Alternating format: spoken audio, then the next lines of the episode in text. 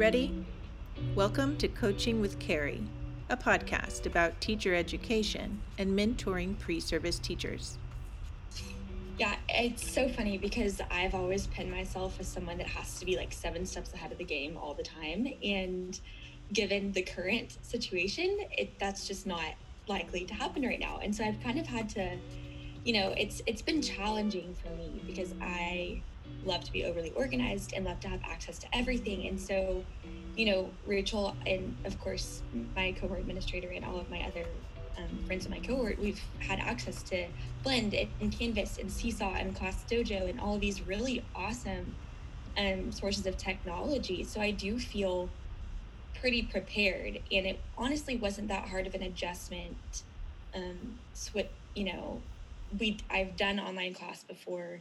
I know what it's like. I've used Canvas. I think especially with kids my age, we are used to technology, and I think it probably is going to be the future of our world. The future is here, y'all, and the pre service teachers are ready. That was Madeline, an intern two beginning her final year in UT's teacher education program. Today's podcast is about coaching tools. And when I say tools, I'm not necessarily talking about the very important digital tools we're currently harnessing, but instead the particular and specific moves that members of a teacher triad or dyad take up in order to focus attention to particulars in the art of teaching. I'm Rachel Atzmone, and I am a current UT graduate student and um, also a UT alum with undergrad. So I graduated um, with my undergrad in education December 2016, and now I'm currently working on my master's in the language and literacies study program um, through curriculum and instruction, and I'm in the MLPD cohort, so the mentoring, leadership, and professional development kind of like subset thing. Rachel is Madeline's cooperating teacher this year. This is her second year as a mentor. I asked her about the coaching tools and how they might look different this year. But I'm like really mourning just those like moments in like in the moment huddles. Um, I also love like visualizing two teachers like kind of huddling together talking about what's happening. Um, so I'm personally still kind of wrapping my head around that. Um, I know during our Zoom schedule, like there's definitely going to be moments where we can like regroup, like talk before Zoom start and we let students in. Um, and regroup like afterwards to kind of talk about you know why things went down the way they did right like maybe in the moment decisions that had to be made um, to the plan. Um, but I feel like those, like actively talking through, I'm going to do this because mm-hmm. that's where I'm kind of stuck. And you know, Rachel's not alone. We're all learners this year. Which brings me to the cross cutting theme that I'm finding most salient to this situation I am a learner. Here's what the document says I will grow my teaching into more powerful practices and share them with others. We are continuously examining how our identities sometimes afford us privileges and other times result in oppression. We recognize that our personal identities are deeply connected to our professional identities and contribute to how we work with our students, communities, and colleagues. In a traditional classroom, shadowing meant I would stand or sit right next to my cooperating teacher to see what they were seeing. In this space, it's like bizarre. Think that active role was like huge because I feel like normally I just sit in the back of the classroom, like taking my little mm-hmm. notes on my computer and like then go over and try and talk to a student, but like also like I don't know what my role is sometimes, you know, and whereas this was like, I'm like, I'm mm-hmm. here to support you like fully and I'm really seeing you and like seeing what your your hard work is in the moments of just like being like before and then like after. It reminds me of tools, right? So, tools, language as a tool, because it's in a chat, because it's sort of mm-hmm. been pinned down now, it's more likely that they'll pick it up and take it as leverage, right? So they're hungry for the naming of the things that they aren't mm-hmm. that they didn't even know right. they knew. I love that. That's what I love about teaching and coaching and all these conversations. Mm-hmm. So how are we using how are you using the chat language as like little leverage pieces, tools, each, yeah. I asked Rachel what she wanted Madeline to pay attention to, to purposefully observe her doing as virtual teaching got underway. The way I explain this to parents at back to school night, even in like a non pandemic world, is that um, the first four to six weeks of first grade, and I would argue any grade, are a lot of getting to know each other, um, you know, building a classroom community, reviewing skills from the previous year, and um, reviewing routines, right? Like and if someone always there's always some person who has some sort of question about that and i usually explain you know if every five seconds someone is asking to get a pencil and they don't know the routine on how to get a new pencil i would argue we're not doing any learning. So that's why we do more we focus on that a little bit more at the beginning of the year. Okay okay so really thinking about the facilitation of the conversation and how your talk is related to their talk. I absolutely agree. And according to recent Twitter buzz, teachers are kind of struggling with what community building entails. Microphones off? No time to socialize? As learners, teacher learners, this means we seek it out. We pin those ideas down as we discover them. We use language as our best tool. I'm not sure if you're familiar with um, responsive classroom. I just did the advanced training this summer, and oh nuggets, I'm forgetting the name. Oh, interactive modeling, and they also mm-hmm. have like guided discovery, Ooh. which is they're very similar but very different. But basically, guided discovery is like you introduce something to the group and say like, what are you noticing about this? Um, so I'm, kind of I'm kind of I guess I feel like I'm gonna have to maybe feel it out more in the moment to see if it's more of like a explicit like this is how you do a choice board or like what are you noticing about a choice board and like how can we use this tool? Like i feel like it's probably going to be guided discovery knowing my knowing myself. I'm not a very rigid person. Hmm. that sounds like the collaborative coaching question of the year. What are you noticing about this and what what do we need to think about? Right how are we going to move forward knowing what we know now right? That's yeah. going to be it. Positioning ourselves as learners is a pretty wise tool, alongside using language, marking down how we use language, keeping track of those moves, and then later zooming into particular moments specifically selected for discussion and maybe even action. Right? Like like we can only do so much because we're trying to watch too. So the coaching is like kind of like the coaching tools we have around huddling and co-teaching and whatnot they're like light a little bit light coaching but then in the post conference you have the opportunity to really dig in mm-hmm. and so i think also thinking about the during observation coaching and the after and the after gives you a chance to say not just like let's re- reflect and debrief but okay let's let's role play that. Like let's play that out. What would that sound like? What would that look like if if you know if the teacher had responded to the student in a different way in that moment? That was dr wetzel. So you might be asking yourself what are the best moments to collect in order to zoom into discussion or to practice with my colleagues According to Doctors Wetzel, Hoffman, and Maloch, the best moments are generative, learner focused, appreciative, and disruptive. They contain some sort of little piece that puzzled you or surprised you about the learners or the work being done in the class. And digitally, where do we trap that? I like named a bunch of tools that I was thinking about, like Canvas discussion, um, mm-hmm. Text, SMS, like you know all these things, and she was like, "I think your your best bet to start off would be um, a Google Doc." Nice. Because you get everything. You get the real time synchronous. You get the um, the save. It's saved. You got it saved. It's easy for everyone to access. We're grappling with so many tools, but I do hear joy. And that lifelong learner thing that folks put on resumes, Now's the time for that to shine. And when I think of a lifelong learner, one person really stands out. Her name is Emily Day Bacon.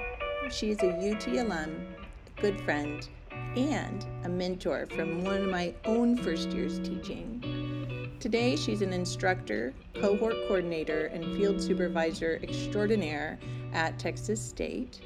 And I called her up to get her perspective on our current situation.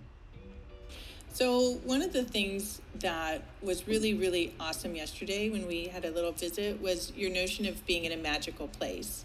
And I had, I had just listened, I just talked to Dr. Wetzel, and she was, you know, going back to that old, I guess, what is it, a proverb where you make lemonade out of lemons, and how right now is like just lemons just bombarding us left and right.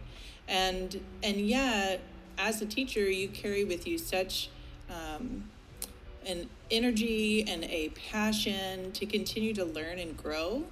And so you'd said, I'm in this magical place and it's a lot of work, um, but I can't stop thinking about it and I feel real energetic. Can you talk a little bit about your magical place? Yes. So I think that, uh, you know, I really, how many times am I going to cry, by the way, this morning? Everybody was, I should just cry and get it over with and then move on. This work because we care so hard is emotional. Miss Day's journey, too, was and is happening all over the U.S. right now. We can learn a lot, especially that we're not alone in this struggle. Really, March through May, they have their final, we call them performance assessments, right? So their final 45 minute lesson that they plan. And that is where I just see everything like clicking. I, I don't know what it is, but it's just like super. I mean, not to overuse the word magical, but it's super magical for them because you see it. Like I see it in my pre conference with them. I see it while they're teaching. Their minds have shifted from, oh, Miss Day is in here watching me teach to student focus, which is like so amazing, right? And I think that it was a real depressing time for everybody when we just like got shut down, right? And so then I was struggling with having to do these virtual walkthroughs where I was watching my teacher candidates teach to an empty room, which that was like super hard for my heart because they were struggling. I mean, like nobody wants to teach to an empty room. No. because no. as educators, we get such mm-hmm. energy and strength from the students. Like that's what gets us into this work, right? Are these yeah. like children, kids, treasures that we work with all the time. You know, that's mm-hmm. where like the the real like joy in this job comes from. So when we were shut down in March, I, I know they were depressed and sad, and then I was depressed and sad, and then I was struggling as a mom, like having to still do my workload at home because that didn't shut down. Like we just started having them record their lessons, which was like, I mean, you probably won't use this, but it was painful to watch that too because mm-hmm. it's painful to see somebody teach to an empty room and not have that energy, right? right like you right.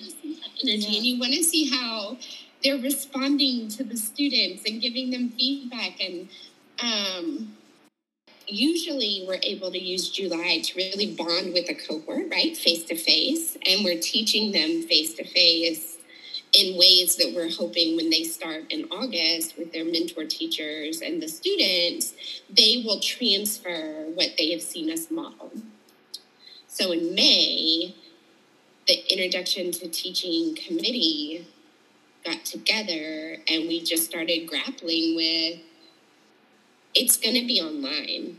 And and what is that going to look like? And then i you you told me yesterday and i just have to agree like i'm such a big relationship person. So like one of my biggest fears was how in the world am i going to develop a relationship through a screen with these teacher candidates that really have to trust me and have this relationship with me for this year that we go into.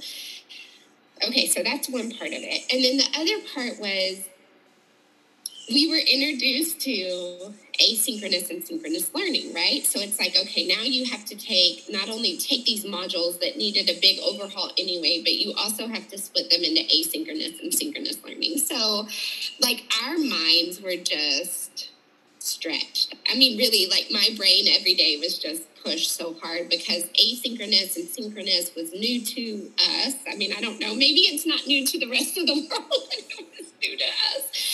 So we really had to roll up our sleeves and go through this process of we are going to talk and talk and talk and talk, and then we're going to wrestle with this. And what does it look like? And then are we making sure there, there's just layer upon layer that I don't know if you want to hear about, but you know, when you're thinking about planning these things for student teachers, right? So, layer upon layer of what we do. And I hope this episode showcases how folks are grappling with tools alongside contradictions and tensions that erupt for all of us participating in the work of teacher education. Miss Day also considers these her hats. Something I started doing last year, and then when I set goals for myself professionally with my cohort in mind, it was to keep my humanity. So even if I have to be wearing my supervisor hat, which is the hardest hat for me to wear always, how do I keep the humanity where I can like say and just be human, you know, and say like, I, I understand it's hard to drop off your kids at daycare and then make it to school on time, but I have to require that you're, you know, so I hear you say that, and my mama heart is there with you. But, you know, I also have to uphold that you're getting to school on time or whatever. You know, how am I keeping my humanity within all of these different roles? Mm, there's your book. so Many Hats by Emily Day. So many hats, Carrie. So, so many, many hats. hats. Um, the word I was thinking was dexterity. Oh, yeah, mm-hmm. I like that word. Dexterity, transparency, and humanity. That's relationship, right? It isn't all kindness and sweetness. It's also, you know, anti-racism and it's um, and it's university protocol and there's all these yeah and so in enable in order to enable um, the agency of a young teacher we have to show and unfurl the truth of the hats and model it and be that embody it yeah I want to thank all my participants for sharing their work around how we use tools in um, teacher education. And it begins with digital tools online, but also language, the chat box, Google Docs, of course, transparency, dexterity, and humanity. We can't forget those hats. So, next time we will consider a little bit more about inquiry and how different people across the program areas are struggling with these problems and puzzles that also bring us joy. Thanks for listening.